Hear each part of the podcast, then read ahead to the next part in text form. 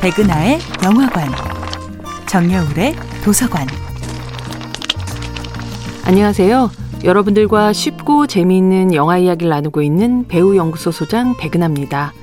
이번 주에 만나보고 있는 영화는 2020년도 영화 주디입니다.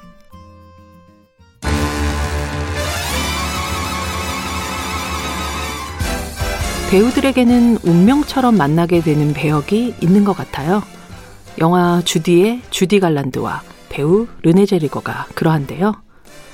오즈의 마법사의 도로시처럼 어린 시절부터 금발에다 통통하고 붉은 뺨을 가졌던 르네 젤위거는 영화 너스 베티에서 캔자스에 살고 있는 웨이트리스 베티로 출연했습니다. 그녀를 스타덤에 올렸던 제리 맥가이어에서의 캐릭터 이름은 바로 도로시였죠.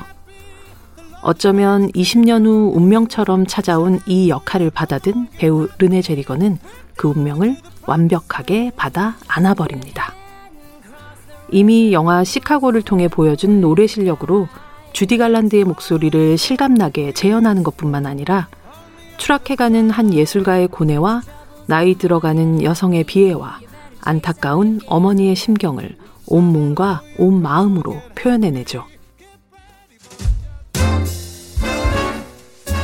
르네 젤위거는 톰 크루즈 주연의 제리 맥과이어를 통해 스타덤에 오른 이후 2000년대 초 브리짓 존스의 일기 시리즈와 시카고, 콜드 마운틴 등의 작품에 연이어 출연하며 전 세계적으로 가장 사랑받는 싱글 여성이자 배우로 자리 잡았는데요. 하지만 그녀의 커리어는 데뷔 초반의 속도로 계속 날아오르진 못했습니다. 통통하고 귀여운 뺨에 살이 내리고 더 이상 사랑스러운 어린 여성이기를 거부했던 그녀의 선택은 결국 배우로서 슬럼프에 빠지게 만들었죠. 하지만 2010년부터 6년 동안 꽤 긴 공백기를 가진 후 돌아왔던 르네 제리거는 더욱 풍부하고 단단한 사람이 되어 있었습니다. 사실 이 배우는 화려한 시절을 거쳐 다시 힘겹게 무대에 올라야 했던 주디 갈란드의 고독을 누구보다 잘 이해할 수 있는 사람이었죠.